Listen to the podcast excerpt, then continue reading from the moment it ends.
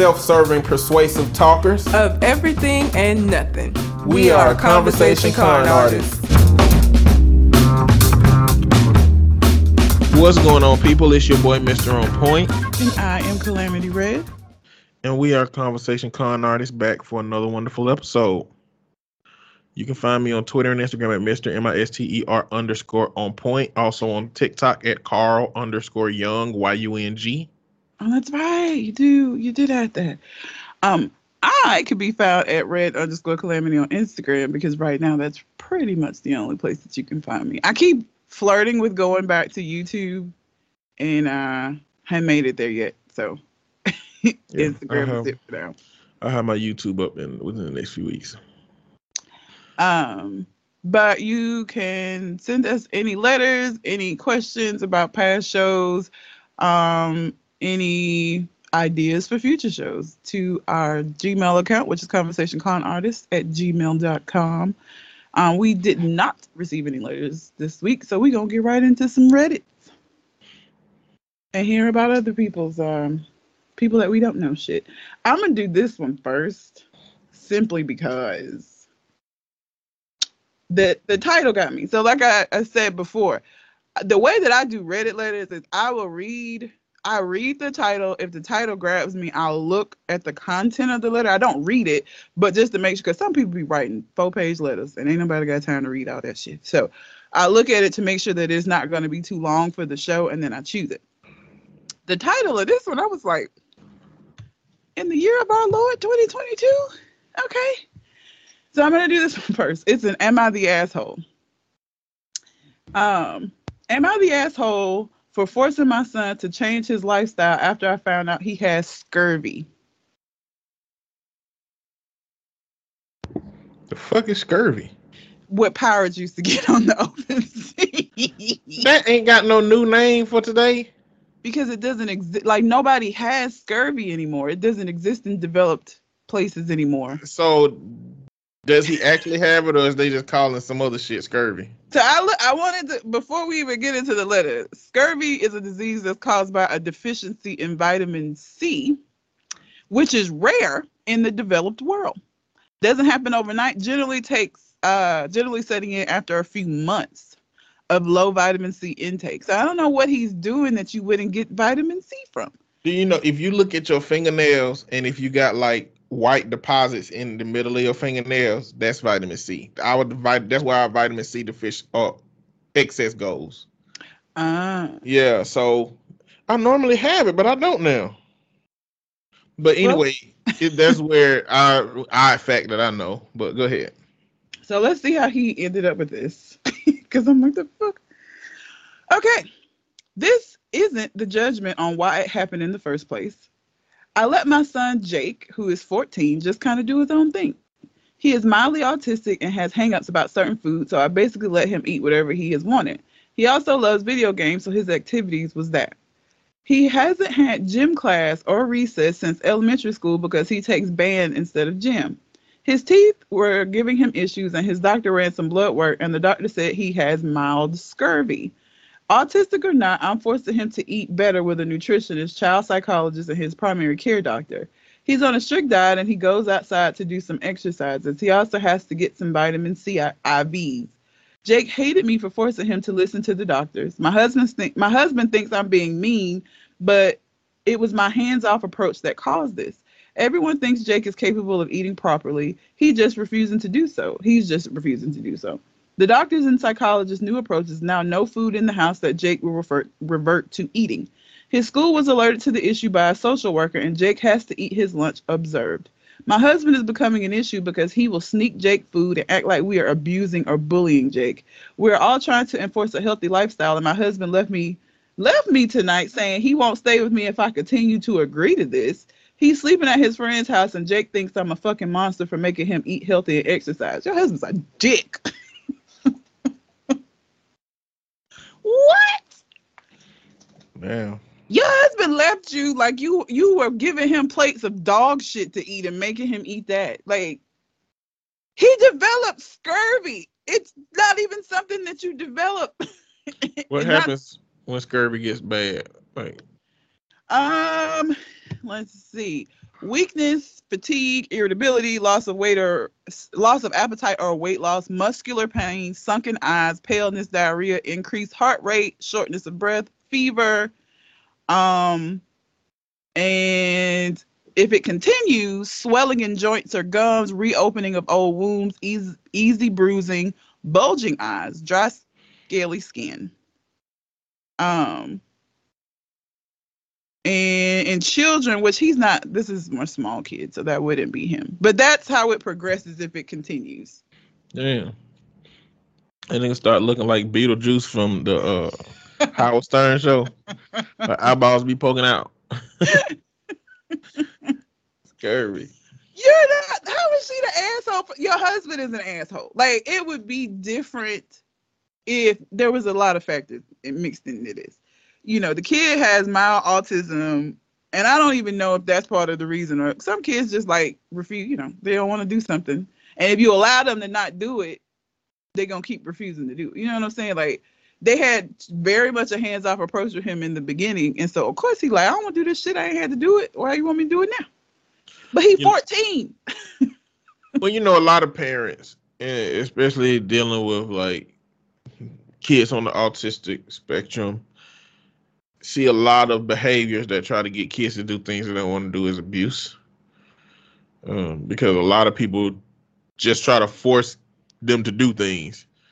So daddy might just be more versed in talking about and researching about what that abuse looked like that not really abuse to a layperson. You think that uh that he's hypersensitive to people forcing him to do stuff, maybe. I don't know. I mean, again, you not only are you not helping in trying to convince him to do it on his own if you feel like him being forced is the issue, you're undermining the efforts that the all of these people heard the psychology all of these people are making by giving him the food he don't need to fucking have. How is that beneficial dad? What you doing I would think that is low. Like, so you have to stop eating certain foods for uh, vitamin C deficiency. You can't just like add vitamin C foods. Well, but I think that I think you could if it was a regular situation. But it sounds like this kid was refused. Like he refuses. So like if he knows his dad is gonna sneak him stuff, he gonna refuse to eat the, the vitamin C shit they trying to get him and just wait for his dad to give him the other stuff. Like it's gonna yeah. undermine the the them the attempts. Gotta push crush up a vitamin C goddamn pill and put that shit in that man Kool-Aid. Get that man some Flintstone vitamins. But depending on how bad, I mean, he's developed scurvy already. This is not like trying to prevent it. He got it already. So like I don't know how much you have to hit it to get it back to normal. And then maybe like the maintenance could be vitamin C tablets. But like once you start developing mild scurvy, I don't know that it's just as easy as doing the shit that everybody else do, which is like have vitamins every day. Like he beyond that for you know, now. This, this is one of the reasons I don't want kids. You know, because it's like even if you talk about as much as you can about having kids. Nobody have that conversation thinking that their kid might, you know, have autism or yeah. Might multiple sclerosis or whatever other things that you start seeing developing children. Nobody think about that conversation in the context of what if our kid is a sociopath. Like I just wouldn't want my relationship to be busted up. Like I wouldn't want a child that had a significant level of problems to mess up my relationship, the person I chose to be with and have a kid with. That's one of the things that I'm scared about, you know, worried yeah. about when it comes to that shit. Like, I mean, I want that. Yeah, it's difficult. Um, I don't know. You, you, you, you. It's Russian roulette. like, you don't know. You know, once you pull that trigger, you might get a perfectly healthy child and you just have the no because even if you don't have a child that has any like major issues like autism, you can have a child that just goes through like hell terrible twos or like teenagers that think they know every goddamn thing and like having one parent that wants to be more lenient and one parent that wants to be more strict like it, it doesn't even necessarily have have to be something serious for it to impact your relationship yeah like it could be more minor things, especially if y'all haven't talked talked about what your parenting style is. or how you feel like kids should be disciplined or any of that shit. It could be basic shit that make people break up. It don't even have to be major like our kid has uh, Down syndrome. Now what we gonna do? kind of. What is something minor that you feel like is non-negotiable for your child? as it pertains to kids? Yeah, like if Um, you were with your partner, what would be something that may get y'all into a little back and forth for? you know, one thing for me is like women who don't want their kids to play sports because they're afraid they'll get hurt. Um, That that kind of thing. That'll Uh, have to be a conversation. like any kind of like, or not sexism, like any kind of like issues with like roles, right? Like, like there was a conversation, I think it was last year, that was going around about men feeling a certain type of way about little boys playing with kitchen sets. That kind of shit. I'm not finna fucking. We not finna do this, okay? He want to play with the kitchen set. You're not gonna sit up here and tell me that a kitchen set is a girl toy. He can't play with that shit. Like, are you serious? You know how you sound? Don't niggas gotta eat? Weren't you cooking for I met you? How did you feed yourself before we got together? The fuck Poorly. is you talking about? Poorly, exactly. He ain't gonna be that way. At least he'll know how to take care of himself and won't be out here just waiting on a bitch to do stuff for him. Like, what the fuck? That kind of shit would piss me off. Like a little girl, uh, my daughter can't play with, you know, Marvel toys. I'm a big ass Marvel fan. Okay. I would be psyched as fuck if my little girl wanted to have like Deadpool sheets and shit. Like, let's go. We're gonna go immediately and get this shit for her. Like that kind of shit would I can't deal with that. We're not finna do that. Like you not you're not gonna tell them they can't do anything based off of their gender, especially like silly shit. Like, are you serious? No, we're not doing that. She want Deadpool sheets, she get Deadpool sheets. He want to fucking cook on his little play oven. We getting him an oven. what about spending the night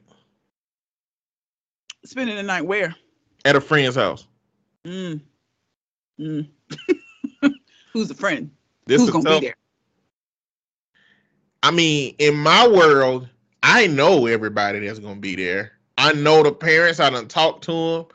I may even break in that bitch and not not break in, but like show up. and just be like, hey, y'all doing all right? Y'all need anything from the store? Need drinks or anything, snacks or anything? You know what I'm saying? Just to like scope the scene out or whatever. But So for you know, me, I don't know.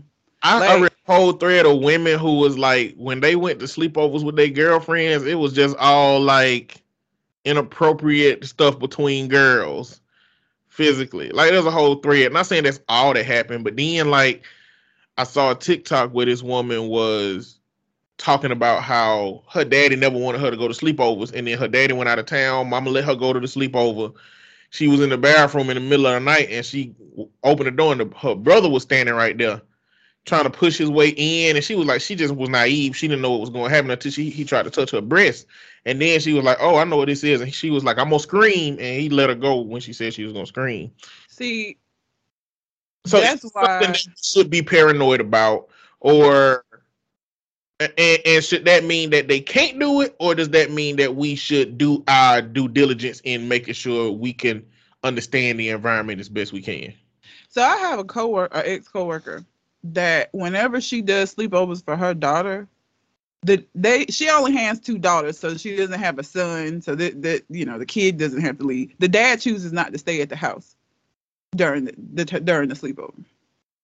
So like these little girls know their their mothers, dads know that when they sending their daughters over here for this sleepover, there's not gonna be any male presence in the house as far as to make them less uncomfortable about something potentially. You know what I'm saying? Mm, I don't think I like that though.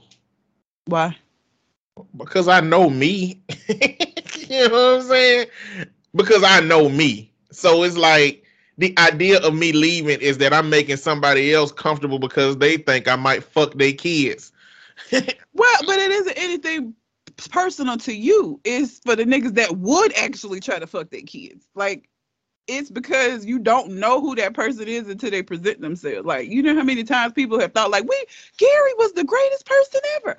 I can't believe Gary was doing like you don't know. I just wouldn't have sleepovers at my house then if I had to leave. Unless we were balling and had multiple properties and I could just go do, you know, my thing. Or if I was in a non-monogamous relationship and, you know, I could just go with another partner or something like that. Some people don't do sleepovers at their house. Like sleepovers is just real, you know. And then like I would be a whole lot less likely to let my daughter go if there's like um teenage boys in the house. I'm not gonna tell you got you know you you got to make your sons leave, but I am gonna say I'm not comfortable with my daughter being over there. Period. Yeah, me either. I'm just not gonna do it. I'm sorry. Teenage boys are menaces. They are. But you know I what? Ain't nobody, ain't nobody in this whole conversation talking about which one of these girls showing up to the party with the strap. I mean, I would hope seven or eight year olds they showed up with no strap. I think when they do little like sexual shit, they touching each other. I don't think nobody showing up with full on. Never know. dildos. I would hope not. 15, 16 year olds. Do they have sleepovers at that age? I don't never had sleep. I don't know nothing about sleepovers. My dad was an alcoholic, and so I wasn't allowed to have sleepovers, and I never went to one. So I don't. I don't know really a lot about sleepovers. You know, it's different with girls and with boys because you know, like with girls, it's like, yeah, let's make an event out of it. We're going to have a sleepover. We're going to talk about boys and bring your journals and. It's a whole like everybody bring your special pajamas and they just sit in a fucking kumbaya circle and just hold hands and I don't know if it's that like that. see toxic masculinity and patriarchy won't let us do shit like that. You know what I'm saying? We gotta like we gotta be like, hey, your dad cool if I just, you know, crash here for the night. It can't be no plan or no shit like that. It can't be like, yeah, I'm going to go hang out with my buddy Leon tonight. Yeah, we're gonna just hang out and play games. You can't be seen like that. It's just gonna be more like a uh we playing the game late. In, in my head, it's like I ain't coming back home tonight. But I ain't gonna ask him early. I'm just gonna be like, man, it's late, man. You mind if I catch the couch? it's always no camaraderie. It ain't no communion. It's just like that on the couch by myself because I don't want to be like, let's, you know, hang out tonight and and do this thing. I don't My know. new- Are these new kids like that? My new campaign, patriarchy fucked up everything. I feel like some of these new teenagers, I don't know. Like they I don't know that they I feel like boys be like having actual sleepovers now. Mm-mm. We don't sleep. No? over. We be spending the night. That's two different things. as far as I know, as far as I'm concerned, I'm spending the night at Leon house. I'm like I said. you know, when I was Okay. younger, I remember it, but like after that, you know what? This is disgusting. But I, I spent the night on one of my over one of my friends' house, and I was sleeping on the floor, and a roach crawled into my mouth. Oh nope. Never Yeah. would have spent the night again. Never fucking dead. Yeah, that's traumatizing. Fucking dead. Yeah. Mm-hmm. mm-mm. I tell you, that was some disgusting ass shit. Yeah. Oh my god. The only, and this wasn't even a sleepover because I would go for like the summer. Only equivalency that I have is spending the summers in Huntsville with my cousin who's the only child. So her mom won't want me to come up there. So like she has somebody to like spend time with during the summer, which she hated because she had friends already, and now she got this little cousin coming up here. She didn't really want to fuck with, but yeah. that was really my only like I never had sleepovers.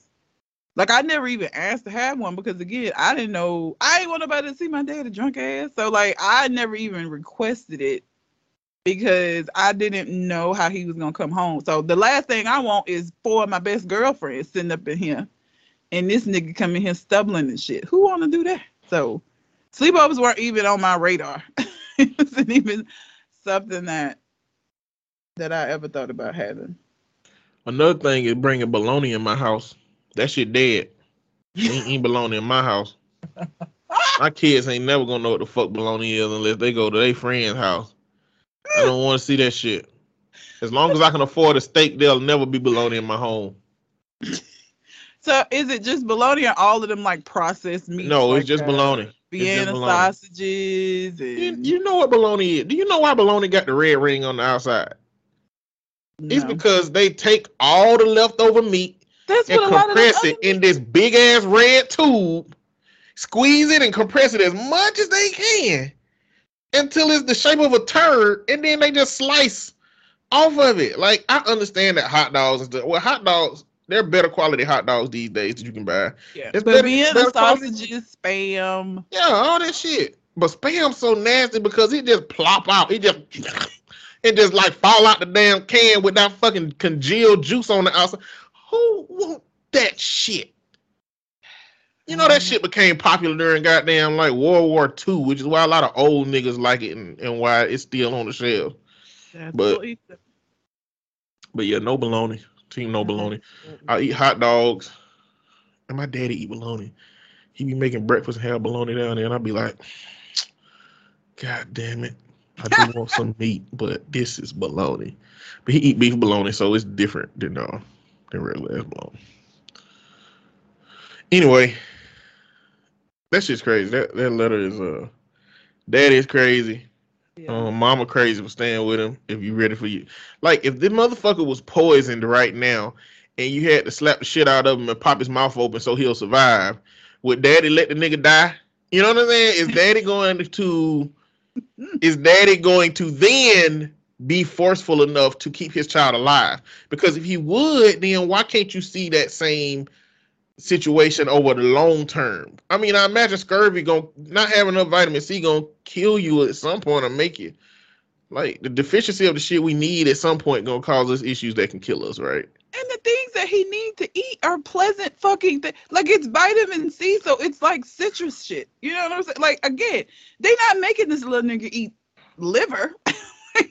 These are pleasant things to eat. He just don't want to eat them.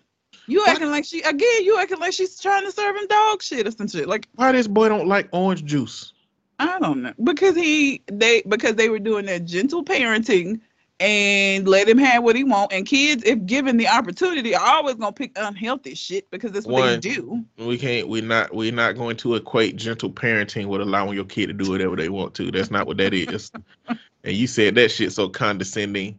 I gentle parenting, but motherfuckers do not know what gentle parenting is.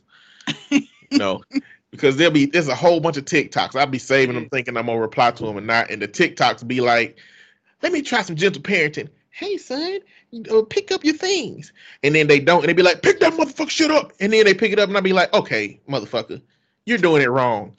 Gentle parenting is a, a a culture shift in your family life. It ain't just a moment. Gentle parenting don't mean saying some nice shit to your kid in a moment.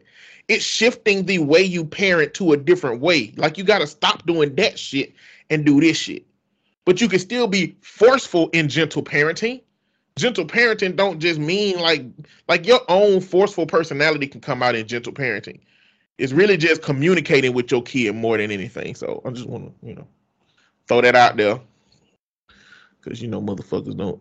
But and that's different than motherfucking letting your kids do whatever they want to do. That ain't gentle parenting. That is irresponsible, permissive parenting. Yeah, which is what she said that they were doing before. They've just let him do what he wants, and it developed into scurvy They because don't he know what he, autism then because kids with autism need structure. Yep. You just let a kid do what they want to. You give them what they're gonna eat. They're gonna eat it, and then if you give it to them every day, they're gonna eat it every day. Yeah. They just didn't know enough about autism going into this shit, I guess. which I mean, people usually don't because you don't you expect to come out of the hospital with a very healthy baby. Exactly. You know, that's not nobody prepares for this because nobody has the expectation it's gonna be them till it is them. Yeah. Um, another am I the asshole? Hold on. I got three. Okay, let you choose one. They all long, so I'm gonna just let you choose which one. okay. Um, my wife named our son after her first love, and I had no idea. The disrespect. Am I the asshole for telling my girlfriend that yes, the gym is more important to me than her and her daughter? God damn. Uh, am I the asshole for making my wife think our son was missing? I'm just gonna do one. You gotta choose. I feel like I saw the. I've seen something this week about somebody that like tried to make the parent think that the child was missing. Mm. Um. Let's do the gym. I'm just curious as to what, because it has to be. I really want there to be some significant thing in here that makes this sound okay. Because all on its own, he he sounds like a dickhole. Okay. I, 32 year old male, have been dating my girlfriend, 29 year old female, for about 18 months. She has the cutest little four year old daughter from a previous relationship. As our relationship has progressed, I've been spending more and more time at my girlfriend's place to the point that I've all but moved in with them. This is mostly just because it's logically easier for me to go to her place since she has a kid and I don't. I work from 4:30 p.m. to 2:30 a.m. I go to bed by 4 a.m. and then wake up around noon, and then on most days head off to the gym and spend about two hours there total. I like to work out. It makes me feel good, keeps me healthy, and I also consider it a professional responsibility to stay in shape. Working 10 hour shifts means that I don't have a ton of time in between shifts, but that I have more days off than most working people. This was never a problem until I basically moved in with my girlfriend. Suddenly, lately, when I wake up and try to head off to the gym, she's all, oh, it's all about you, huh? Or you only care about doing what you need to do. Um, my daughter doesn't understand why you are leaving and why you don't want to spend time with us. The last time things came to a head, when my girlfriend started objecting to my going to the gym after I told her I'll see you and your daughter for a little bit before I go off to work, and then tomorrow I'm off and I don't have a work schedule, so we'll plan the whole day together. But I have to get my work in out in today. It's a priority. She then responded, So the gym is a priority, but me and my daughter aren't. If you want to be part of this family, it's not about you anymore. So what's more important to you, the gym or us? I responded, Well, if you're going to force me to choose instead of making room for something that you know is important to me, then I guess I have to choose the gym. I then left. I'm sitting in my own apartment now. Things may be over. In fairness, I should note that she wasn't insisting that I never go to the gym again. She just wanted to renegotiate my schedule, but I was unwilling because I felt as if that would get in the way of my goals. Am I the asshole? Oh Lord. Um, I don't know. People, when you meet somebody and they're doing the thing, and they've been consistently doing this thing, just because you change your mind about it at some point does not mean that it's fair for you to expect them to stop doing that thing. Now, as long as he wasn't living with her, he was doing this and it wasn't a problem. She never said anything about it.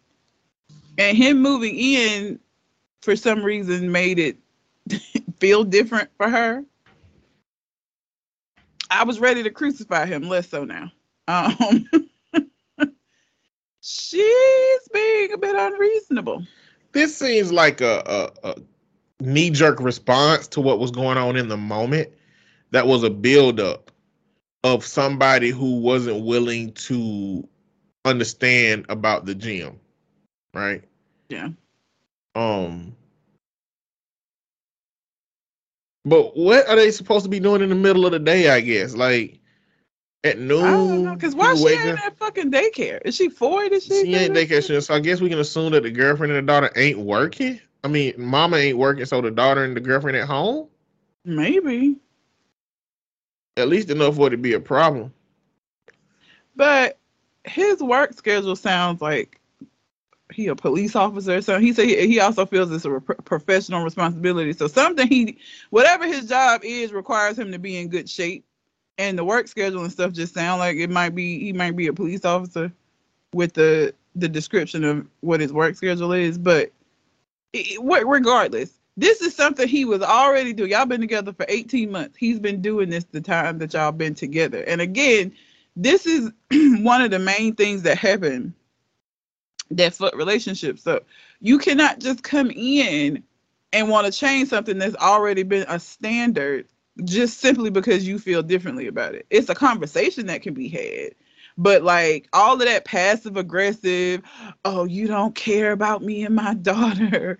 Oh, the gym is more important than us, and all of that shit did not lend to resolving this issue at all. And like I said, it's a it's a conversation about evaluating like oh okay so you live here whatever her issues with it are because there could be some reasons why it's different for her now that he actually lives in the home and is gone for those two hours or whatever. But that's a conversation that needs to be had as opposed to just oh you just you know the gym's more important than us. And it, that passive know, aggressiveness does not work out very well ladies. The, de- the definition of the word priority is what needs to be focused on as well because he was like I got to get my work in today, workout in today. It's a priority. It's like today it's important to me. Maybe that means I'm down and I need to be up. Maybe that means I ate bad yesterday. You know, it can mean anything that she can inquire about why it's a priority, but she took what he represented it being important to today as oh the gym as a whole must be more important to you than me and my daughter right and it's like the reality is like people in your life get to have other things that's a part of their lives outside of you and so this make me feel like the only thing that's in her life for real is probably her daughter and Which she probably don't do nothing that is represents a self care or a taking care of herself experience. And She so that's a problem. Yeah, expeditiously. that's Um, not good. It's not good. Oh my and god, Ti. Okay, keep going. Never mind. what? Ti. What is that having to do with Hmm. anything? That was Because expeditiously is one of those T.I. words that Oh. he say all the time. So when you said that, I was like, shit, because he was in the news for some shit this week. I'll talk about. But go ahead. oh. But that you know, that's all it was. yeah, but you it- know, redefine priority and know that your partner got some shit going on, and it's okay for them to have shit going on. You know, God damn, he's just going for a few hours. Yeah. He'll be And back. just he's willing to like make a plan to spend the entire day the next day. Like, so it's not like he just in the gym every waking moment that he has and he like, fuck y'all. Like, this is him not being there when you want him to be. Which is a problem because you can't have that's not how you talking about he want to be part of a family. Being a part of a family means being respectful of each other. You not doing that right now, man. And I hate that. Like, if you want to be a part of this family, it's not about you anymore. I don't like that shit. Like, what? what you mean? Like, I want y'all in my life, but if you asking me, if you telling me I can't go to the gym ever again, fuck you. I'll find another you.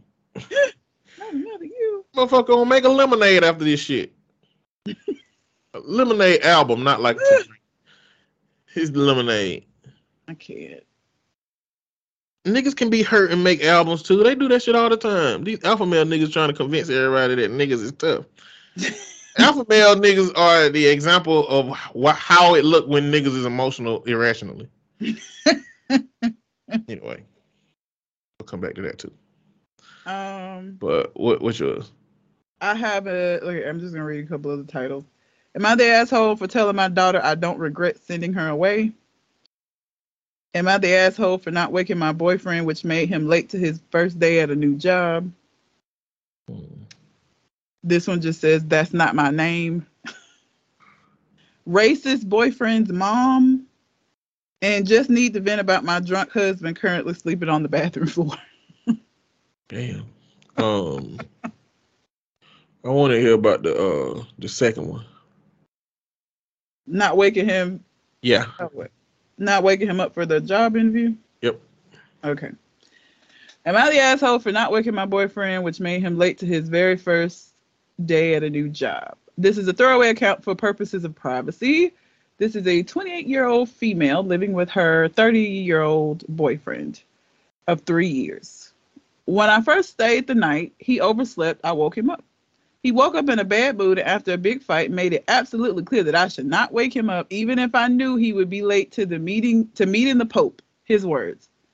After I calmed down, I wrote a contract that said I would never wake him up under any circumstance short of an emergency as long as he never blames me for oversleeping. He laughed and signed it.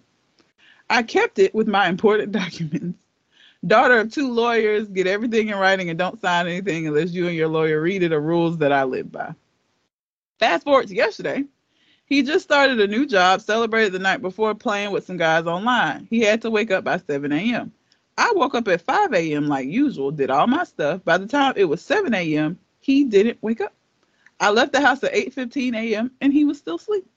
When I got back, he was there and he was very angry. He started shouting and blamed me for being late, said I should have woken him when I noticed he overslept. All I did was stay silent until he stopped shouting, then showed him the paper he signed. And then I said, I never woke you up and I never will. You are an adult and you can set an alarm like the rest of us. Also, being late is a you problem and I have no part in it at all. Now he says that I am an asshole and I should know that the old rules do not apply since he no longer works for his friend that was lax with time. I still think I did nothing wrong, so am I the asshole? Hell the fuck no. not only are you not the asshole, but I want to be your friend. I don't know. That might get dicey because you the daughter of two lawyers, so ain't no telling what the hell kind of contracts you be running up for our goddamn interaction. but I mean, that situation was the epitome of communication. Not only did they did she communicate effectively, she made a contract for that motherfucker and he signed it. He signed it. The only thing she could have did for herself is put some money on that bitch you know what I'm saying? But when I tell you that that dude is real irrational, like Yes. come on, man. And that's the, the sign of an emotional dude because in one moment where he don't want you to wake him up, he's willing to go to extremes to the f- point of saying, "Don't ever wake me up, even if it's for me late being late for the Pope." You know, uh, why would I wake you up? Because if a woman never tell me that, she not gonna get woke up. And you know what? If if she would have hit me with the shit he hit her with, I'm walking out the door. I ain't coming back. I'm out. I will leave the relationship for some irrational shit like that because it's coming back. it's coming back. And the idea that oh you should have known that that changed once I switched jobs because thi- how the fuck would it? Why would you assume that gets on my nerves when people assume that something that means something to you is gonna mean something to other people? That's where communication comes in. Okay, because how would she know that? I don't know why you didn't want me to wake you up. All you said was, "Don't wake me up. It don't matter what's going on, including if I have a meeting with the Pope." You did not say anything about, "Oh, because my job is so lax." You ain't said none of that shit. So how the fuck would I know that? Because you changed job, now you feel differently. I ain't no goddamn mind reader, my nigga. And why don't you set an alarm? What adult per? I got about fifty of them alarms set because I don't like getting up in the morning, and I know I might sleep through one. so I, I got a couple of set, you know. Um, Bro, I got the most annoying morning ringtone. And if you're a Metal Gear Solid fan, that Codec that play, it just keep going and it's loud. I don't even know why Zedge got that tone so loud. It's unreasonable, but it do the job. but yeah, he sounds like a he sounds like a crazy person. You should have knew that now that I didn't change jobs and I don't have a lax supervisor, then, then that would mean that I would need you to wake me up because it's gonna be problematic if I like nigga bye. Goodbye. Bruh, she said that sounds like a you problem. that is exactly what it is, my boy. I hope you can recover. Because I don't give a fuck. Oh niggas, boy. Like why? How do you sound? They probably white too. Uh probably. This ain't no Huxtable fucking TV show. This motherfucker got two lawyer parents. Are the odds of that shit in the black community these days? Motherfucker white. And working with his friend Yeah. who was lax on the schedule. Yep. I don't know. That's white people shit. Like the fact that he never even bothered to set an alarm. Like you you don't give a fuck. I'm supposed to give more of a fuck than you do. You don't even set an alarm. So you're not even concerned. Because that doesn't even that even that is evidence that this is not more important to you than the other job. Because what you're if what you're saying is it didn't matter because of the job that I had, and now this job matters more. I can't tell, nigga, cause you still ain't setting no fucking alarm. It ain't like you set an alarm and overslept, you know, slept through the alarm and shit. You ain't even set an alarm. So obviously you don't give a fuck about this job just like you did in the last. What you talking about? Mm. The fuck out of here. Nigga. Um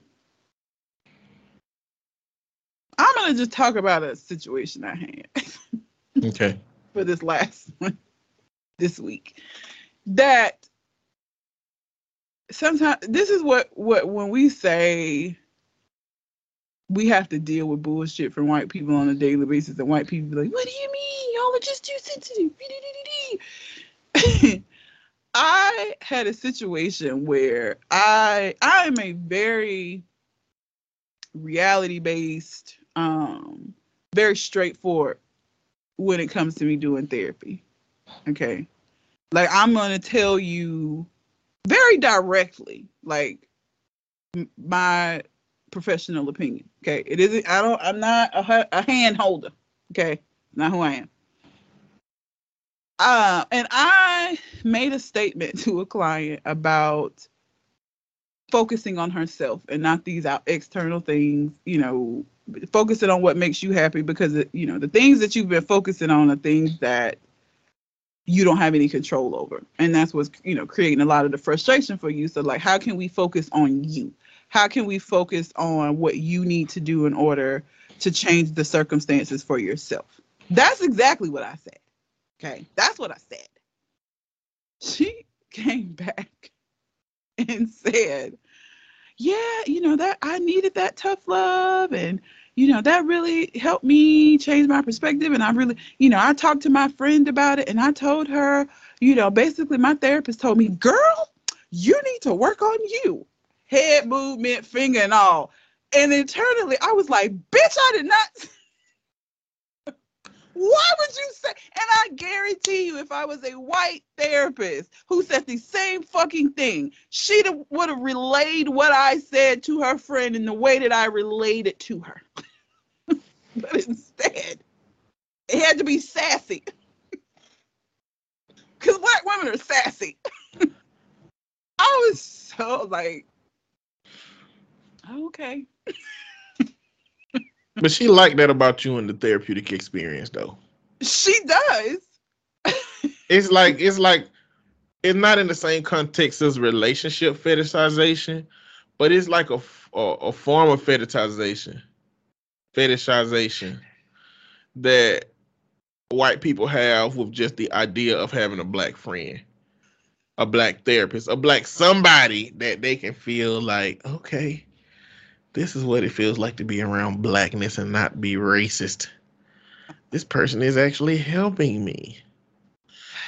Not saying that the lady you're dealing with was racist. I'm just saying, like, the fact that you had that knowledge stored away to apply to black existence is problematic. like if she said it, that's what kills me when these things happen. Is they say it and you can see you can see that they're oblivious to why this might be a problematic thing or why this might not be okay or why I might be like, well, why would you say that say it like that? I didn't say it like that to you. At no point in our professional therapeutic relationship have I done anything close to girl and snapping my fingers and moving my neck around. I ain't did none of that shit. So why when you're relaying and I hey, I'm glad you're enjoying the therapy. I'm glad you're telling your friends about it and normalizing therapy. I'm always happy to hear that because then that makes other people, oh, she's going to therapy. Maybe I need to go to therapy too. Or maybe, you know, I've been thinking about it and, and it normalizes it, makes it more comfortable for people to go. Okay. Appreciate that. Not saying anything about that. Glad that you enjoyed it and felt like it was beneficial and helpful. It's the way she relayed what I said. And again, I guarantee you, if I was white one, I don't even know. Maybe she even listened to it as much as she did because, like, she felt like it was coming from a girl. You just need to focus on you, honey. like, she hear you talking like a character Tyler Perry done wrote. Goddamn, that's how she hear you when y'all talking.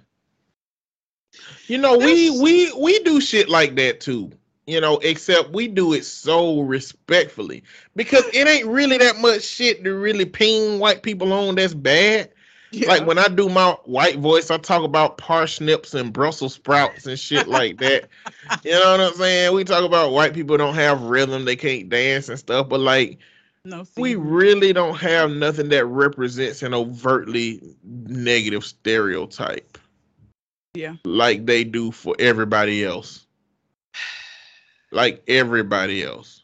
And I mean, you know, I, I take this with a, a grain of salt. You know, I, I take it and I move on because that's just and that's that's what so my point for white people is that this is the black experience. It's like it's instances of shit like this that you deal with that you just have to eat. you just eat it. There's nothing you can do about it. It's like when I worked at the last place and the lady called me a Negro. I am 37 years old. Okay, I did not. I never thought that I would ever be called a Negro by a white person, but there, there it was. It happened. I was addressed as a Negro. so, I mean, it's those things that happen. Like I said, it happens, and you just eat it. But over time, that shit becomes annoying. That shit becomes where like, why the fuck can't I just live? can I not just do my job and give very good therapeutic professional advice and not have it become this colorful collection of colored girl sayings. Like that's not that's not what happens. Why would you tell her that? Why would you say that? But again, obliviousness in her face. She was just excited to tell me that, like, she wanted me to know that she felt like I was really helping her. And this was her way of relaying that to me. And again, I get it. And I'm glad she's talking about coming and I'm glad she's enjoying it. I'm glad that it's being helpful. All of those things. But also in that moment, I was just like, bitch, that's not what I said to you. why would you why would you color it up like that? Like you couldn't just tell her what I told you you couldn't just tell her that now I'm going to be focusing in on me because that's something that I do have control over and I can't control these external situations? Because that's what I said. but no. Nope, it had to be sassy because it came from the black girl.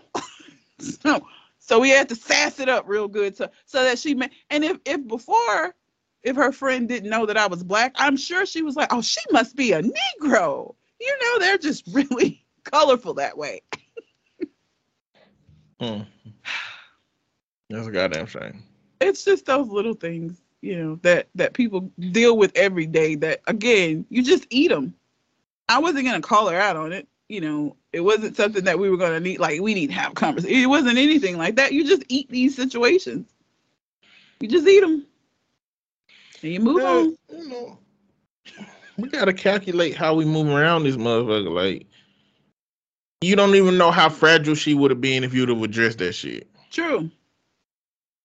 No, and she's gonna be like, no, no, no, it has nothing to do with your brain. Yeah. It's not having anything to do with you being black. You just, you know, that's just how I do. I do, you know, sassy head bob things, you know. But you know, yeah, gotta but, figure out I how mean, to navigate this place. You do, but it's frustrating when I go out of my way to be as professional because I know that is how we are viewed. And so I work hard and then it just feels like it's for naught because regardless of how professional I present the things that I say and no matter how much I make sure to be articulate in discussing these things, I'm still heard saying, "You go, girl." you can't get away from it. It don't even matter what you say. It's still heard as that. So yeah, I mean, you know, I'm sure it's the same for white men. I've had good experiences with white clients. Um, I hadn't anything racist really at the beginning. I opened up my relationships with white uh, clients in terms of look, we two different cultures. If you have question about mine, let me know because if I have question about yours, I'm definitely gonna ask because we can't because eh, you still can't generalize a white person's experience to every white person yeah. You know, uh, they all have white privilege. You know, so you can mass apply some things to white culture, but like at the end of the day, some of these motherfuckers are struggling like me and you. Oh yeah. You know, and I think it's easy, especially when you ain't doing work where you end up having to work with a white person. It's real easy to lose that idea or not have to focus on it and just look at white people through the whole lens of the bullshit which they perpetuate often. Yeah and I mean, you know, that could take us into the conversation about like intent versus impact. You know, in terms of she didn't mean nothing by it. She probably don't no. know that she did something wrong, but she absolutely doesn't know. Yeah.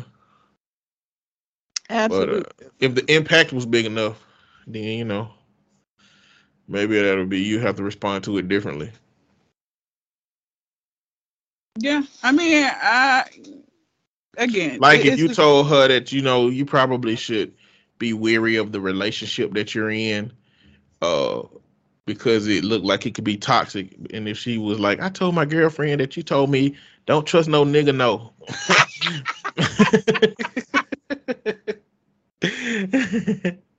that should be different. you would have to, yes. Kaya. Would be very Um we were having sexual issues, and she told me, "My neck, my back, girl. Look at all."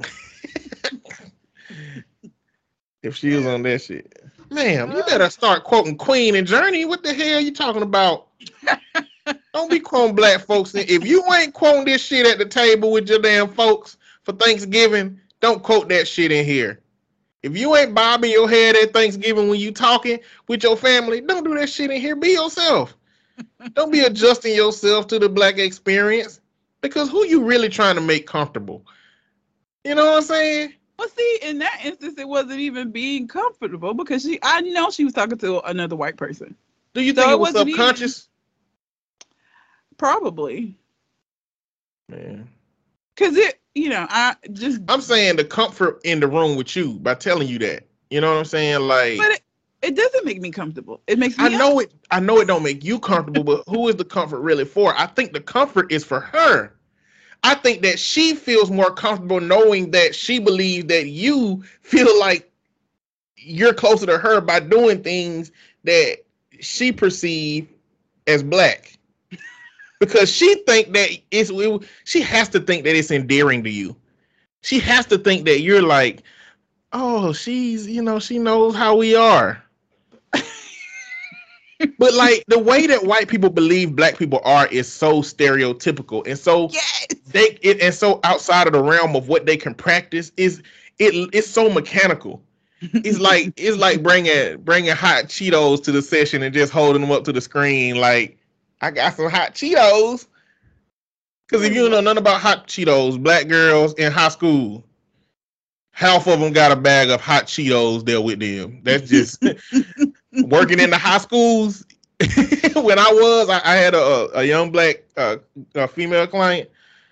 She had a bag of fucking hot Cheetos every goddamn day. You know, but like it'd be stereotypical shit.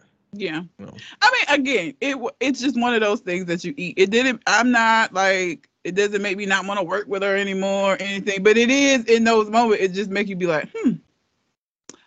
Oh, that's very white of you. Why, why would you do that? But okay, girl. Or she come to Uh. the session and be like, "Girl, let me take this bonnet off." Your ass don't need no goddamn bonnet. No, she definitely does not need a bonnet. But that's the thing. In in session, Loose leaf ass hair.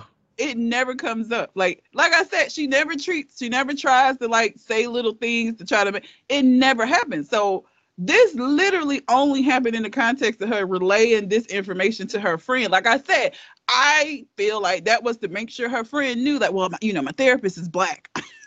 Well, I'm gonna tell you my professional experience with this, right? Um, because clearly it wasn't a client, but it was another professional. Uh, Bradford, you know, is the uh, drug rehab place yeah. down there, right? So I was on the drug court team with uh, the judge of Shelby County and this guy who was over, you know, Bradford. He was the director, and it was juvenile drug court. So we would sit back in a room and talk about the consequences for the kids and then we would go out and the kids would walk up stand in front of the judge say their piece and the judge would make decisions based off of like what we said in the room but also managing what the kid has going on if they're doing better or what the kids say and we just sitting there looking at the kids and this is the first time he sat next to me he just leaned over to me and be like i voted for ben carson i'm like what the fuck do i give a fuck about who you voted for why did you even vote for Ben Carson? Because that motherfucker wasn't on no ticket. Your vote for Ben Carson was just because you didn't like who else it was to vote for. And Ben Carson's not even a black person that we fuck with. You're not with it on point. We're gonna have that conversation today too. We got a lot of conversation to have. I we, you know, you win points because he black. we there are black people we don't fuck with. You can there are black people that you can mention that we would still side eye you like, bitch, what? You did what? Why? wow. It just especially in professional settings. I just don't feel like you should fit just be professional, my nigga. Like But that's it- it. But I think that speaks to the psyche of white people that think they're good and decent. It's kind of like I don't like when men be like, "I'm a good guy, I'm a nice guy," because it don't mean that you're a nice guy. You're you're not. You know what I'm saying? Like for so many ways, and we can have a conversation about that. But it, it's kind of like white people saying, you know, I'm a good white person, you know, type situation. It's like what they're the psyche of what they're trying to do in that moment is to make sure that I know that something about them is connected to the black experience. Like they want me to be comfortable with the fact that they did something related to black. You know, and I'm not saying it's the same for your client because she that could very well have been subconscious. But just know black folks doing that shit all the time. I mean, white folks doing that shit to black folks all the time. Yeah. But again, I just brought it up to me just for because like I know again white people like they don't understand. But it is a day to day thing. It, it's not like huge things. Like nobody comes up to me and says nigger every day. That don't happen. But there are still instances throughout the day where I'm just like, ah, come on, white people, please. I don't think it's gonna go away. White people are so uh uninformed about the black experience because they don't have to be. I think they're learning a lot right now. Um, shout out to uh Cole Jackson and Shogun for the podcast, uh, government name podcast. But you know, we were having that conversation about like what defines black culture, and you know, I think that like when me and you see chopsticks, we can think Asian, or when we see a dream catcher, we can think Native American. You know, or we see hijab, we can think Indian culture. There's nothing that you could hold up that another culture will look at and think black culture. You know? And um Shogun said a hot comb. And I was like, uh, I don't think so. I think only black folks know what a hot comb is for the black culture. Or people that grew up with black like a small subset of white people to know what the hot comb mean. But like if you hold that up, nobody gonna be like black. Like what can we hold up for the black community that would represent black culture that everybody would know? Bonnets? Bonnets, everybody don't know that. Everybody don't know that because it was a it was a TikTok, a viral TikTok of this um I don't want to say Pakistan. No, no, it was an Asian boy because he he was using this thing called a pike. He was calling a pike, but it was like a newbie, a beanie to keep his hair down because he said Asian hair is very pointy and sticky. And so the only way we can really keep it down is to perm it and lay it down. But I don't know what else to use for that. And everybody in the comments told him, well, he asked, could he use a do rag or would that be culturally appropriating? And a bunch of people said, yeah, use a do rag. A lot of people said, but other people put him on satin wraps. He said, look, I didn't know nothing like satin wraps and bonnets existed. You know, like he knew what a do rag was. So this do rag not not one of those things. Yeah. No, no, because uh, so there's another part to this dialogue too. Is everybody I feel like have to accept that thing in that culture too. Like everybody in Asia would be like, yeah, we use chopsticks. You know what I'm saying? Everybody in Native American, like, yeah, we, but like do rag, you like old niggas ain't gonna be like, yeah, give me a do rag. you know, the whole black culture, but you know, that I think that's just much much bigger, harder conversation to have because the work that slavery did on us, I think, keep us from having a a totem or a symbol of our culture like other people have because we don't have tradition. We just got white people tradition, which ain't really tradition because they just steal tradition from other folks. Like white people as white, not like as other cultures like uh, Scottish or Irish. Them niggas got traditions, but like white people, white ain't nothing. White ain't a race. It's just a, like a category. a category can't have a culture, can it? Anyway, yeah. You ready to go to the stories? Yep. I'm gonna, I'm gonna start. I'm gonna start on on the real nigga shit that's going on, uh, which is the Ukraine and the Russia situation. Okay. Uh, I guess I'm just gonna give a quick rundown of my understanding of what's happening, or at least my what I believe is going on. Uh, clearly, Russia and Ukraine were both a part of the Soviet Union at some point, right? Uh, and once the Soviet Union broke up, Ukraine wanted their own independence. They said, "Hey, we want to be independent."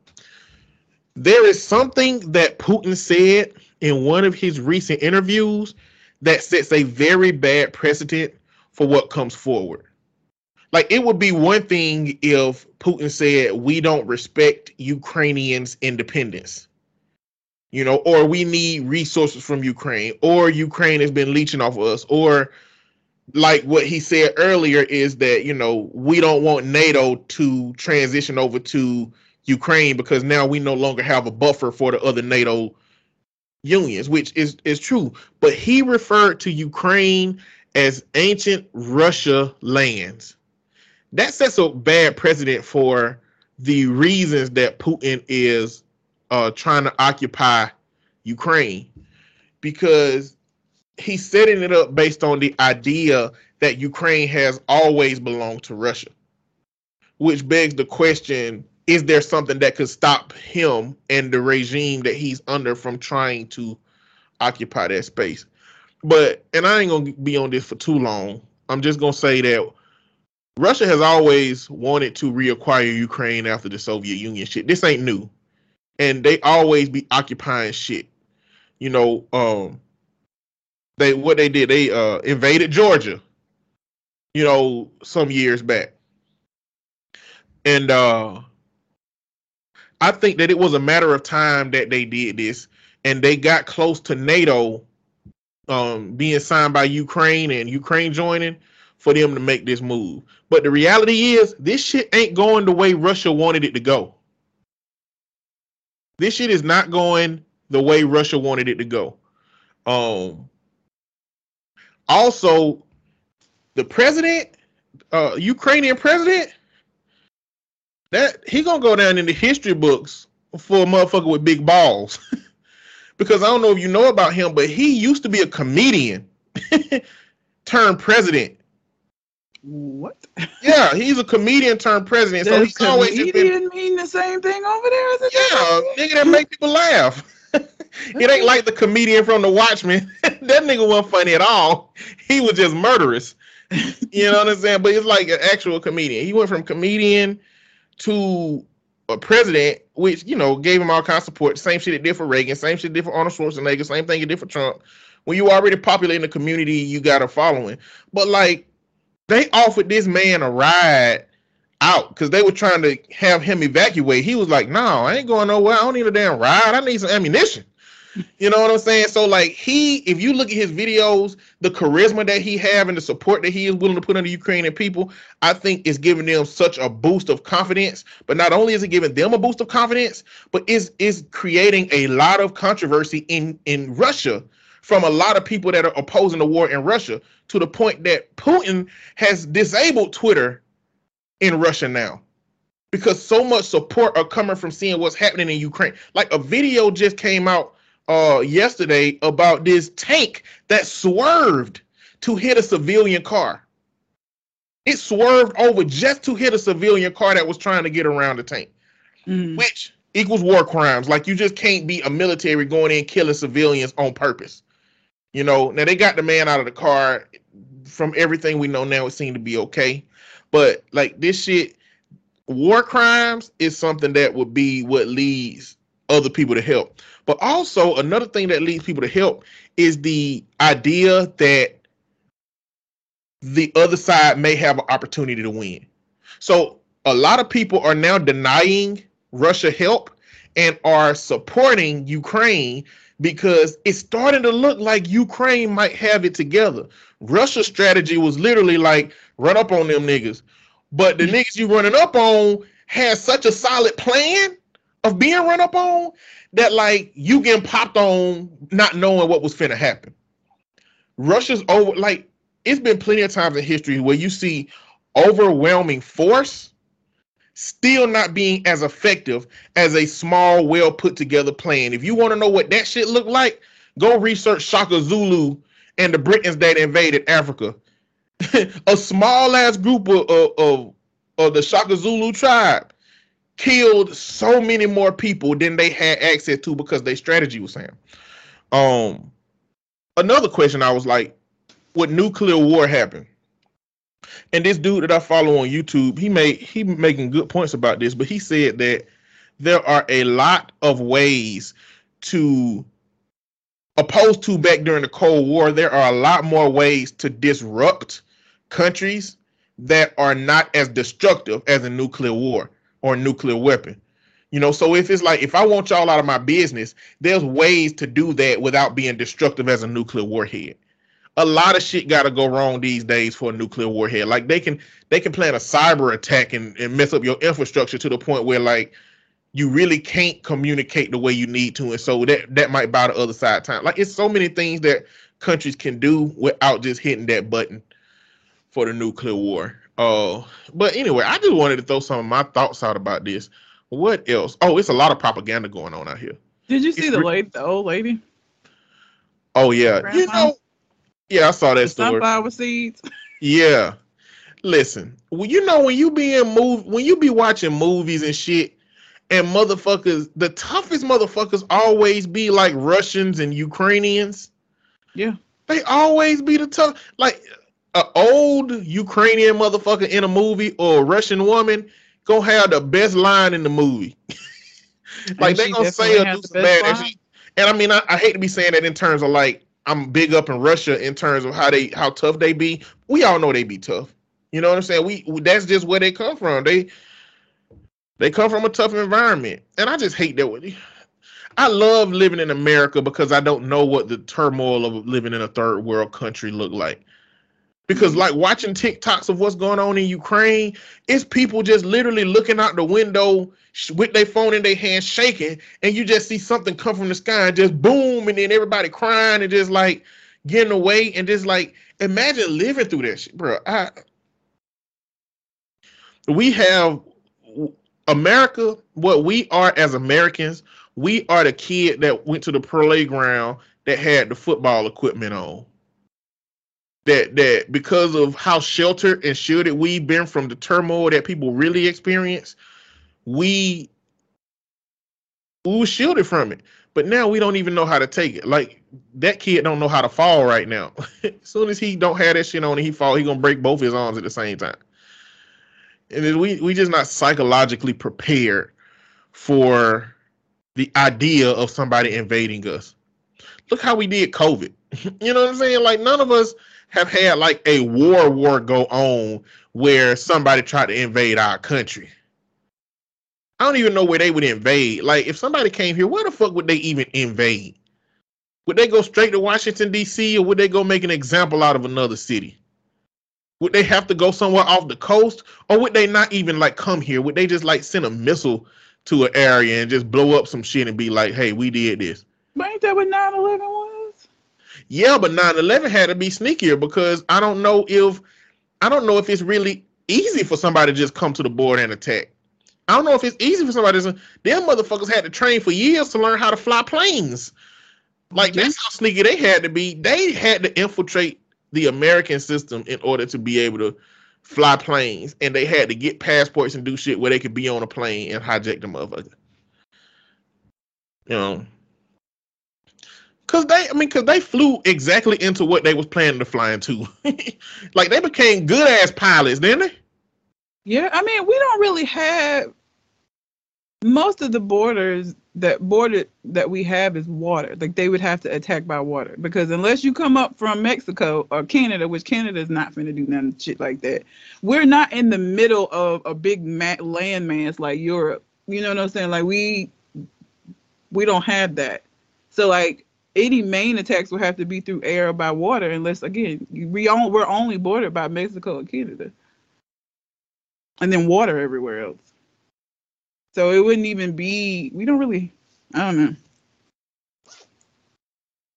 I don't know. We're not bordered on all sides by land like that, Yeah. so that might make it dif- more difficult too. you know, in Hawaii they got something called the uh, Pearl Harbor golf ball. It's basically like a big ass radar ship. It's just a round big ass ship that like I guess floats off the coast.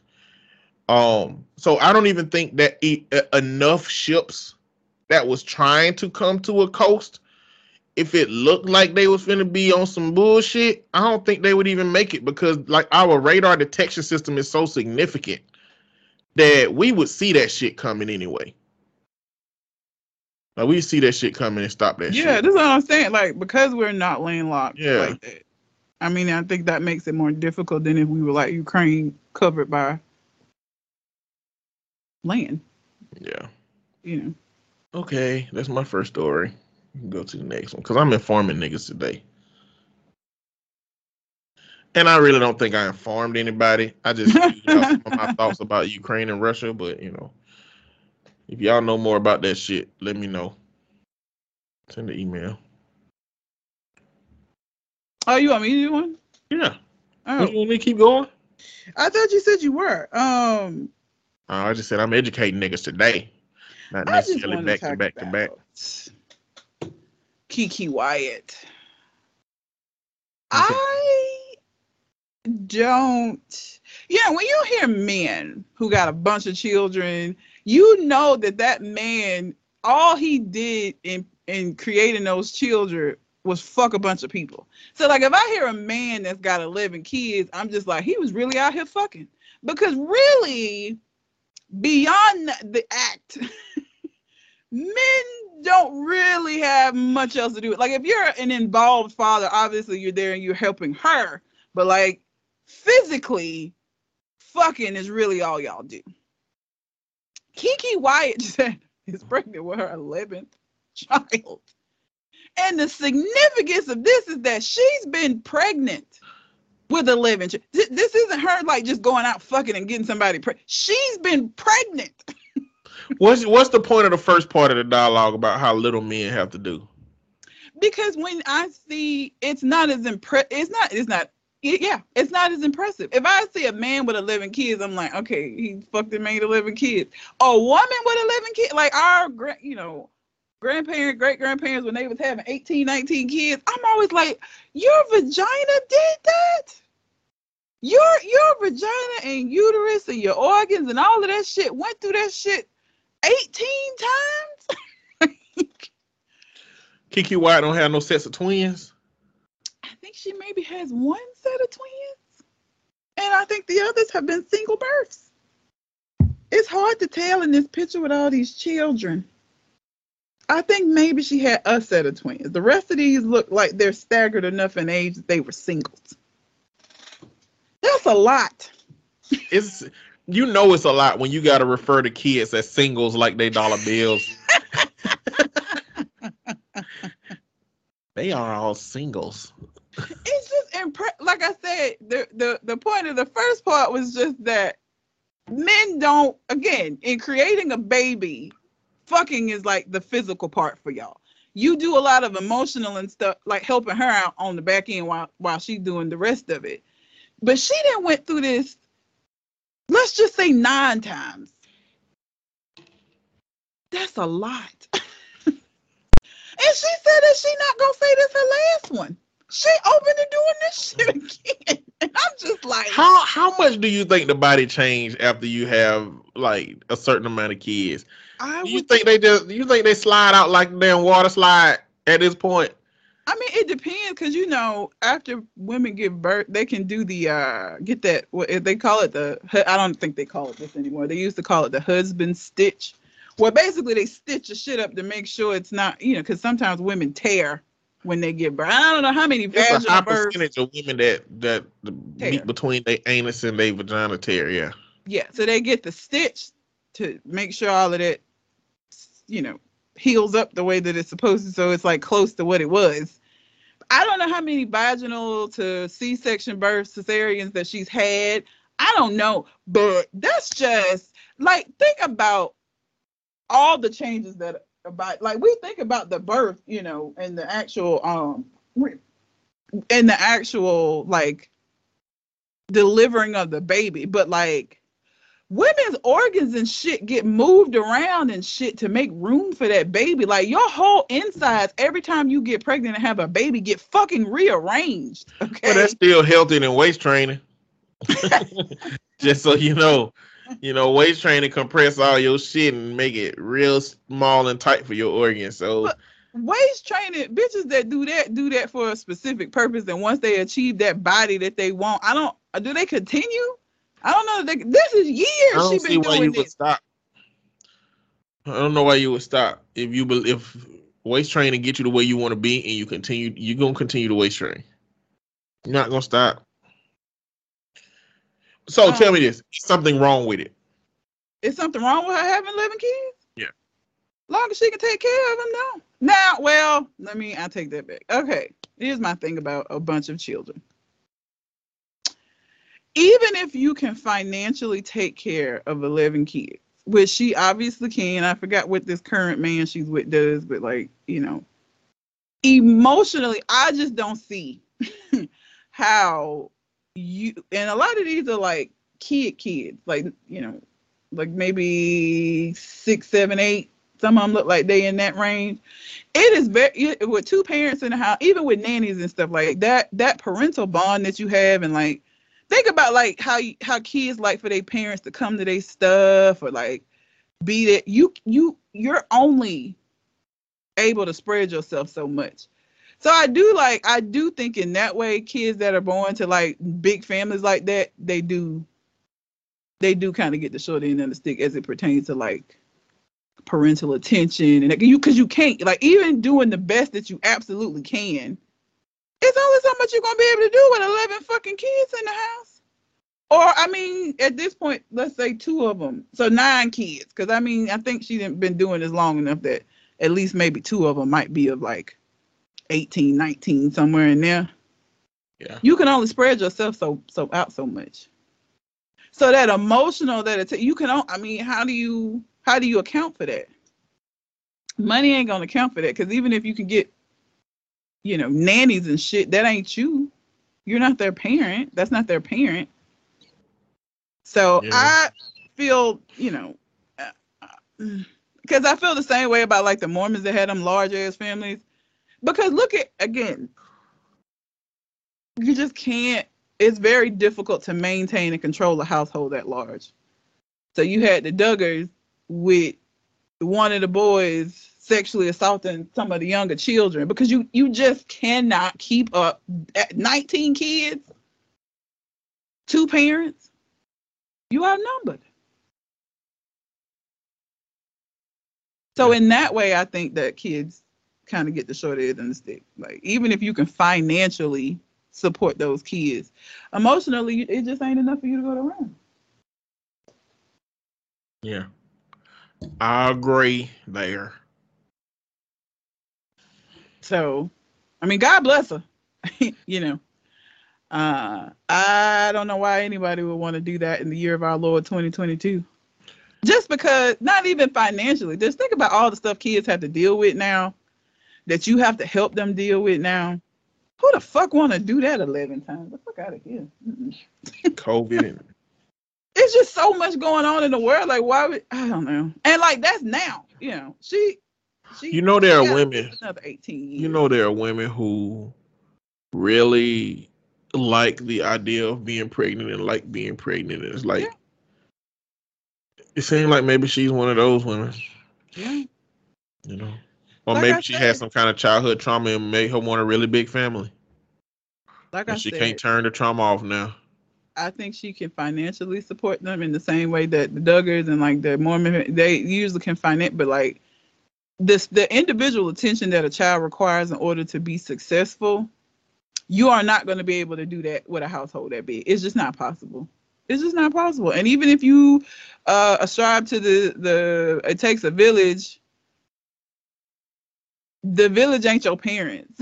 like that's supposed to be to supplement. It is not supposed to be to replace because your parent got too many other kids and can't be there. It, it was it's not meant to replace. It's meant to supplement. Right. So like again, having that many kids, you just can't do what you need to do for the kids. You can't. It's not possible. So yeah that's the only reason I'm like, I don't think it's a great idea, but it's not my vagina or my pocketbook. Uh, mm, mm, mm. okay supreme court you know what's Uh, going on with the supreme court I do. How do you pronounce? I, I haven't wa- been wanting to say her name. Okay, I didn't want to say it wrong. When I tell you that's all I need to know about her, that's it. Now, this is the thing, and this is another one of them things that I don't think white people understand. There's these different versions of black people, right? And when Joe Biden said he was going to nominate a black woman, in my head, I was like, how we know we're not going to get another Clarence Thomas on the court? Like, how does he know? Now I know he got black advisors that was pretty much gonna be like, look, have you seen Django? You remember Samuel Jackson character? We don't need that. you don't need that, brother. you know what I'm saying? But like, I just, I wish, I wish I knew how it's been communicated to white people the difference between these. I don't like using the term coons, but y'all know what coon is. Uncle Tom is the version of a black person that tries so deeply to cater to white. You know, I guess their assimilation went wrong. you know, their assimilation went extreme. It's like we're assimilating, you know, so black people would expect to assimilate the white culture. And I think a lot of us assimilated as much as we could to maintain our blackness. But then I think there's a group of people who that shit was miscalibrated inappropriately. Like Candace Owens, she clearly started off black. And then when her assimilation started, that shit went wrong. It like the red lights was flashing. Oh, well, turn it off, turn it off. I can't turn it off, sir. It's not. She's gonna be all the way fucking teen white people. Like I feel like that kind of happens with people. But like Ketanji, Ketanji Brown, this is the one who was nominated to take uh, Justice Breyer's place. So I'm just going to run down who she is and what some issues may be that Republicans will probably bring up during this hearing, which I don't give a fuck what you say. Uh, if they let goddamn um Brett, what's his name? I can't remember his name. The dude that sexually assaulted people. They let that man on the Supreme Court. Oh. Brett. Kavanaugh. They let Kavanaugh on the Supreme Court ain't no way you finna not let Ketanji Brown on the Supreme Court. If you don't, then it's just really because she's the wrong kind of black for you. Because y'all motherfuckers love talking about some Clarence Thomas and Thomas Sowell. Anyway, she is Harvard educated.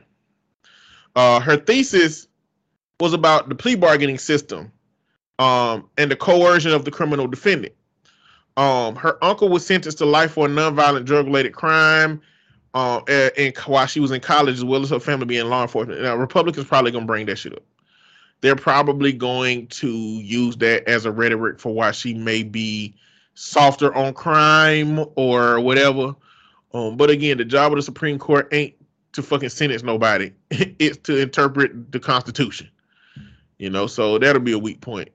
Uh, she protested in college against the Confederate flag that was visible through another college student's window know they're gonna bring that shit up because you know motherfuckers be on that Confederate flag shit. So what does that mean? goddamn Confederate flag, bro. That shit need to go to hell. Uh, she became a reporter uh, for the Times as a journalist. She went back to law school. She edited the Harvard Law Review. She started a clerkship. Um, did two years of private practice and went back into a clerkship. And she clerked for the justice that she will be taking the place of. You know, well, shit. Exactly. So like you you already know that her politics are likely going to align with his. You know, uh, she eventually became a public defender. Uh, she became the head of the sentencing commission, became a district court judge and an appellate court judge. Like she has so much experience. But you know, already know to deal with black folks, we got to have two to three times as much as ex- experience and expertise than um, a mediocre white man or yep. white woman have to have. You know, so they're gonna try to do something to upend it. Now, I think personally, if Republicans were smart, knowing that the courts are already stacked in their favor and knowing that it'll only be a liberal substituted for a liberal, I think that it would benefit them to pretend like they was okay with it, let it be an easy run through, and put Democrats off their game. You know what I'm saying? Because they're like, oh, these Republicans are ready to work together because you know Democrats be that fucking optimistic. All while the Republicans got a knife behind their back that's ready to shank you up it ain't even a knife for real. It's like a, a, it's a shield. It's like a toothbrush toothbrush with a nail on the end of it. It's some prison shit. Like that's how that's how Republicans run this motherfucker. Like a jailhouse. But I just wanted to talk about Ketanji Brown because her name is Ketanji. That's a black ass name. She is a black ass woman who is more than qualified to be the next Supreme Court justice. And I'm really, really looking forward to seeing how they try to invalidate that for her. But yeah, that's all on Ketanji Brown. Oh, some rulings that she made. She did make some rulings. She ruled against um a grant ending um programs um that was meant to uh, end teenage pregnancy. Um, she voted to stop a fast track deportation, and she ruled in favor of unions against Trump. So they probably use some of that stuff against her. Oh, yeah. uh, in this dialogue. But I'm I'm interested in how creative they become through this process. What you got? It. Um, and just very briefly because I'm really fucking tired of this. Um, so Kanye West went on the whole media blitz and on Twitter fingers got him in trouble, said a bunch of shit. Now he has submitted a request for his social media stuff to be inadmissible in the divorce proceedings. My nigga, bye. bye. Not how that's gonna work. First of all, you actually posted a post where you wrote my account has not been hacked. I'm the one posting it. Like you literally did. so under what grounds? because normally it's like it's hearsay. You don't know if he po- he said in one of the posts that he posted it. He wanted the world to know that like no, this me saying this shit, and I mean it. Now you because you know it makes you look bad. It makes you look like what you are. Now it's like, oh, I don't think that should be admissible. This ain't that ain't got nothing to do with this divorce. It has everything to do with the divorce, and that's what you get. This is the same thing. you can say what you want. You know, you do have freedom of speech. He has freedom of speech. And we've talked about this on the show umpteen times. Freedom of speech is not freedom of consequence, okay? You can say whatever the fuck you want to, but there are consequences that come from that. Period. You know, it's like all of these people, these white people who get recorded doing all of this Becky kind of shit, this Karen shit that get fired. They have the freedom of speech to do what they want to, and companies have a right, a right to say, "Oh, we don't want you representing us." Bye. yeah.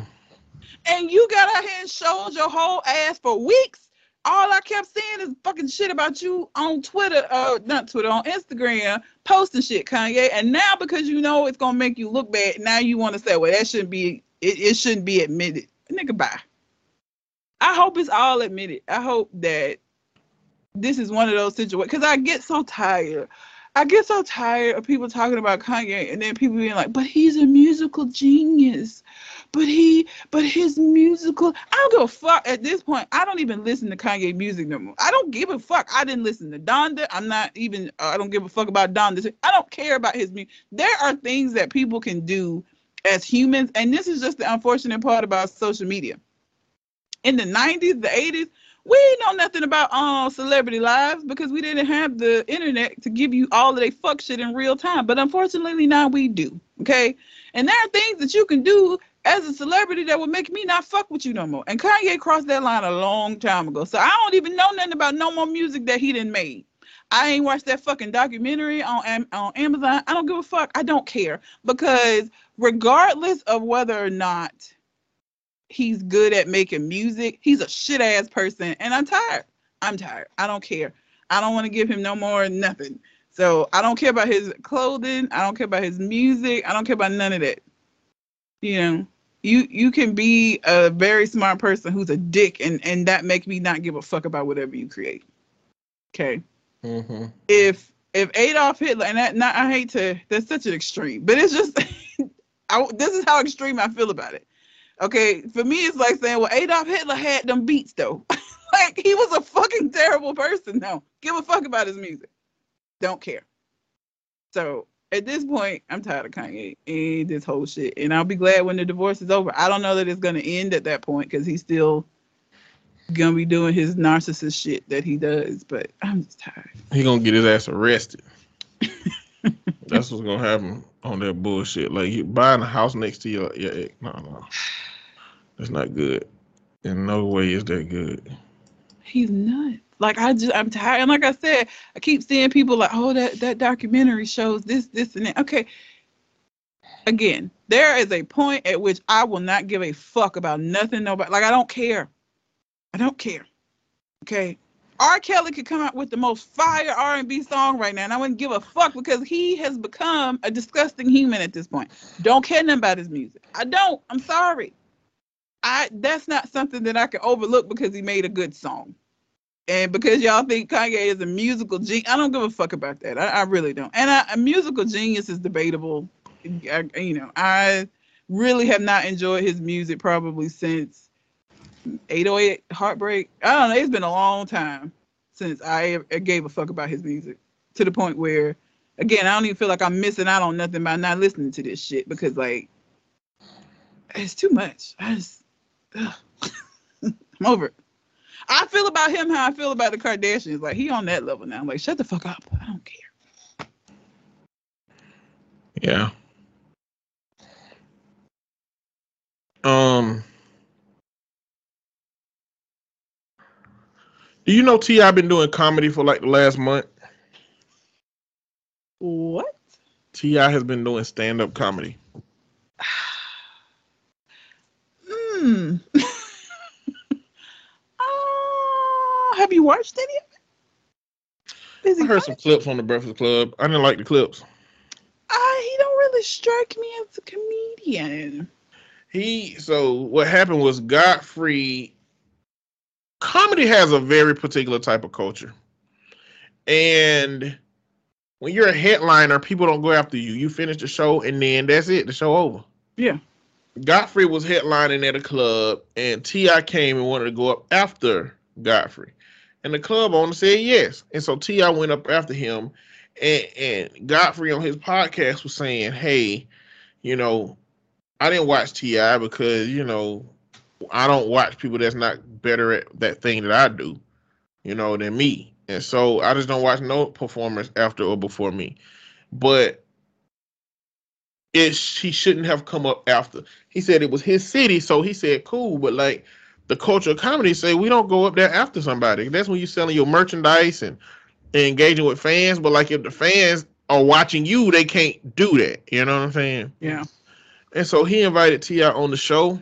Well, T.I. gave his little response, and he invited T.I. to the show. T.I. was so fucking mean, you know, in his response. I'm not a big. He has that fan. Napoleon complex. He's just a He said all that comedy shit, all them rules that you say apply to people in the comedy game. I'm the exception to those rules. And I was like, bruh, this shit ain't gonna work out for him in other cities. Like in, in Cali, where they really fuck with the, the, the comedian there in Cali. There's no. a reason why there's not crossover in the comedy like that. You know, like you'll have comedian, like you have Kevin Hart who now does movies. Like you'll have comedians that go on to do other stuff. You'll have actors that may be- get singing careers or singers that become actors, but you do not see a whole lot of people just crossing over into comedy. Comedy is a very specific skill, especially stand up. Like being able to be funny in a movie by saying the lines that you're given in a funny way, or like being able to convey it, is not the same thing as standing in front of a group of people delivering a routine. Comedy is not something that you could just cross over into. I don't think.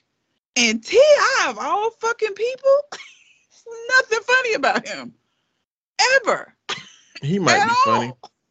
The what? He might be funny. I just ain't seen his shit. Uh, you, you know, ain't gonna give him credit until I can see it at least. Um, It's Ti. but go- check out the interview because it was like he was going hard at Godfrey, and Godfrey just ate it up. One thing I guess I can get with on T.I. is that Godfrey was laughing it up with T.I., you know, um, giving him dabs, got pictures with him and everything. He said they hung out, and the T.I.'s issue was like, if you had a problem with me coming up after you headline, then say it to my face. Like, tell me, hey, bro, I know you new to the comedy game.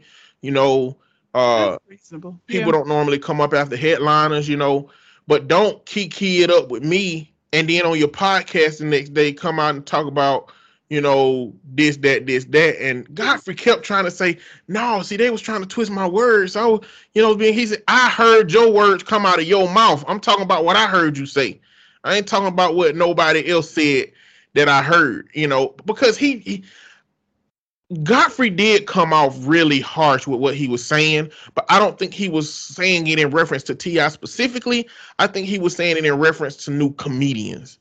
And I mm-hmm. think that, you know, I guess the bill can fit if T.I. wanted to fit, but the way it sounded like he was really not validating T.I.'s place in comedy, and it sounded like that's how T.I. took it. You know, like, and he said, if you had come to my show, you know that I tell people that I'm not a comedian. I'm a superstar, you know, and I'm telling my story. and that's that arrogance that I don't like. That and that's why that's why I've never been able to get along with Ti. That's what I've never been able to get along with Ti. You know, but he's he's trying to make discernments as to why I can do this thing and I don't have to put in the work and I don't have to do the stuff that y'all did to build this up. He's just making discernment so that that can be the case. And so where I get with Godfrey is that like there are and in you know the conversation was about like a lot of comedians got to grind and hustle and bustle to get where they at and what he said that way that sounds like a damn problem. You know what I'm saying? If they too goddamn um if they ain't good enough to make it, you know what I'm saying, then what they got to do with me? you know, coming up how I came up. He said, you know, if y'all would have asked me how I came up, he said, I've been doing like every single night, I've been doing shows for a month. And I'm like, I mean, a month ain't real. Like, if you can't see why people who've been doing this for 20 years may look at you and be like, okay, is this rich ass dude just toying with the shit that we do for a living? Or is he really out here doing like if you're not giving room for those people to be skeptical of what's happening, then you're disillusioned and far too arrogant for for what's going on. like I said, there's a reason that you do not see the crossover like you see in other genres of entertainment. Like I said, you'll see singers that become actors. You see actors that sing in one movie and put an album out. Like there's a lot of crossover in other areas, but you just and comedians cross over and do other things. Comedians may become actors. I ain't never seen a comedian become like a singer or a rapper, but like I, you know, they may do some acting shit. But you just do not Uh, see a whole lot. Won't call him a rapper per se, but he has Lil released Duval. some tracks. True. That's the closest that I think. But like you don't see act people that are known specifically just for acting becoming stand-up comics. A lot. I'm sure there's some exceptions and if anybody knows of any, please let me know because I'm interested, but I just don't know of any crossover that happens that way.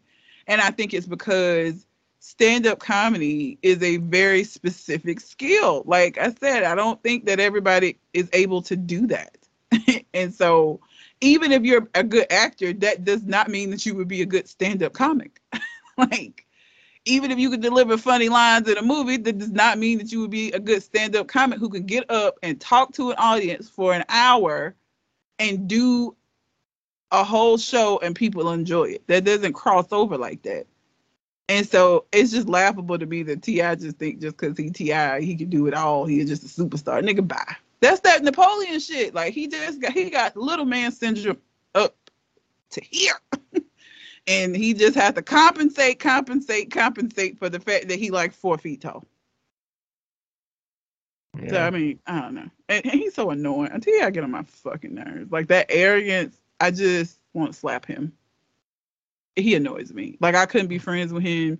If if if we got famous, that would not be a nigga I would be hanging out with. like, wouldn't happen. And I, if I was at an event where he was at, wouldn't even go speak to him. I'm gonna be honest. like he irritates my soul. Damn. Irritates me. No thanks. Yeah, it is what it is. Yeah. All right, what you got?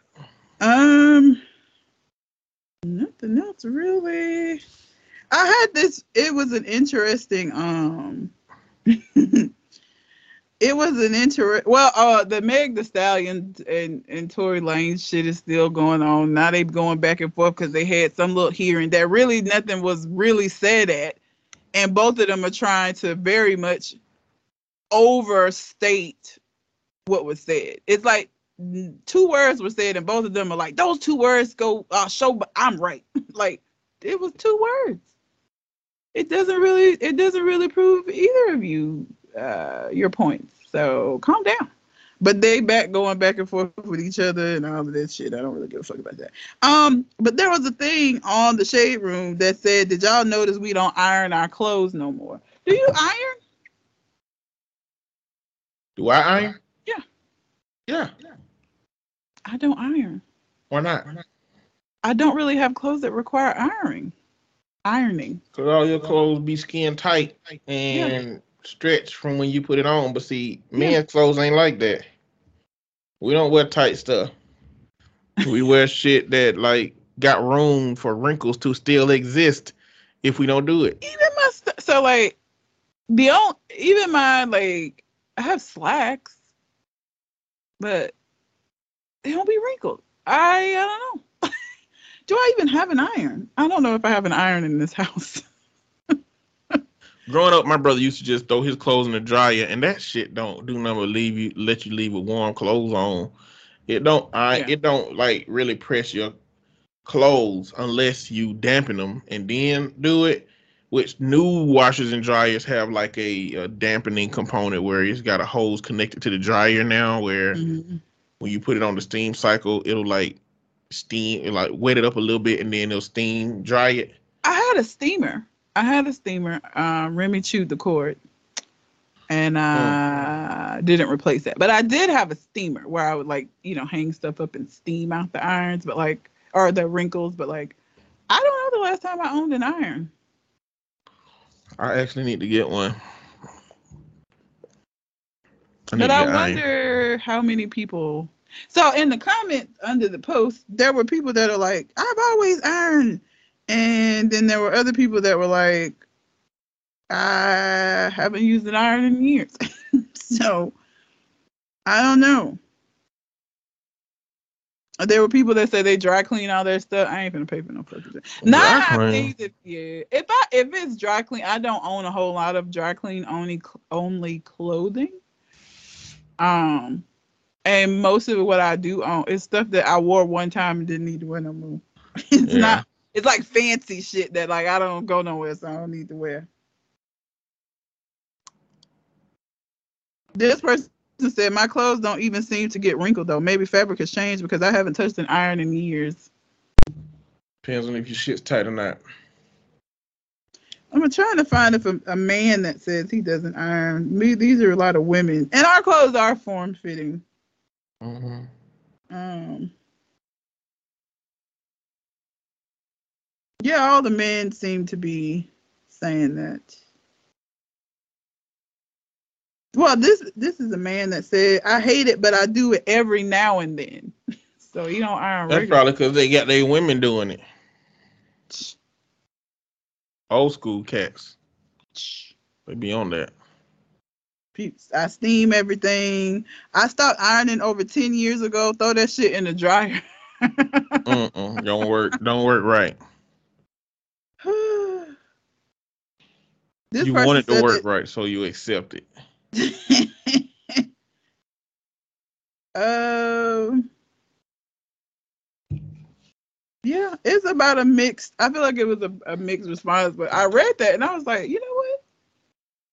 I I'm sure there's an iron in here, but I don't know where it is, and I don't even know if it still works at this point. Like I said, I had a steamer and I would steam my clothes if they really needed it, but Remy chewed through the um, plug, and so or the cord, and so now it can't be plugged in. And I was very pissed about that. But like traditional ironing with like an ironing board, no. You know what? My boyfriend irons. He uh I was at his house and he had ordered an ironing board off of Amazon. I was like, oh. So he irons, but he also kind of has to keep his shit for his job. His uniform has to be crisp. Yeah. So I imagine. he has to iron. Oh, I, I wear jogging pants five days a week now. Yeah. You fuck by ironing. I wear a t- t-shirt with Ninja Turtles on in my jogging pants, and I'll be happy. Graphic tee, Snoopy. I got Snoopy on more shirts than anything else. Why so much Snoopy? I don't give a fuck about Snoopy. They just was whatever the two X was an option, and Ah. I got it from at the point. Uh, and I've had them the longest, so now they fit the best. Like they they got that good stretch on them where they ain't never gonna get back small again. yeah, I fuck with them. Uh, I fuck with them. yeah, I don't really. I do a lot of telehealth now, so a lot of times I'm in. I'm literally. I wear onesies around the house, but the, in in the video from the top up, it just looked like I got a hoodie on. so most of the time when I'm doing my sessions, I'm in a fucking. This one is a panda. I'm in a onesie. Do them onesies be having the booty out when you go to the bathroom, or no, do you they like? make they make those, but no. So you got to take them out like a like a uh, what is it called? Them you just gotta be It's butt naked while using the bathroom like a romper. Yeah. like a romper. You just unzip it and pull it down. Some of them have butt out, but I even if it had that, I would be afraid that the flap would get in the water. I wouldn't use it. I'd still just take the whole thing off. Like there's too much. You Too can much like flashback. Yeah, I mean, it's too much that could go wrong with that. So I would still just take it off. Gotcha. Um, but yeah, so like I don't really wear a whole lot. Of, and then when I when I do go in, my the agency I work for is pretty like I wear like jeans and shit. Like I don't really have a need to be dressed up very often now. Very rarely. so Mm. that's probably another reason why. And it's been that way for a while. So yeah. yeah. Maybe people with like other kinds of jobs need to, but not not for what I do. Yeah. and it helps. Things. There. There's a couple other things I was talking about, but I want to see how they develop over the coming weeks. One of them is the uh, "Don't Say Gay" bill in Florida. Um, it's just going along with CRT. They they trying to keep kids from learning about pregnancy and homosexuality. So any parent that suspects that their kids are learning about that stuff can sue the school. Do they know that kids that go to like Catholic schools or did did they realize that this don't work? Like we have evidence that that doesn't work. They don't care. These are all posturing platforms. Like you have kids at Catholic schools votes. smoking crack and shit. Like I, These are just posturing for getting legislation passed that they want. Um, and for going into politics, like running for president, high office, rerunning for their campaign. Especially like DeSantis. DeSantis is expected to run for president, especially if Trump don't run. But what else? Uh, the State of the Union address, they putting blockades up at the White House because a lot of that uh trucking situation in Canada. Um, they suspect that a whole bunch of people are gonna come to Washington trying to protest in the name of that. But we'll see. We will see. But you got anything else on your mind outside of that? I do not. All right. Well, until we come to the next conversation, Out. holla.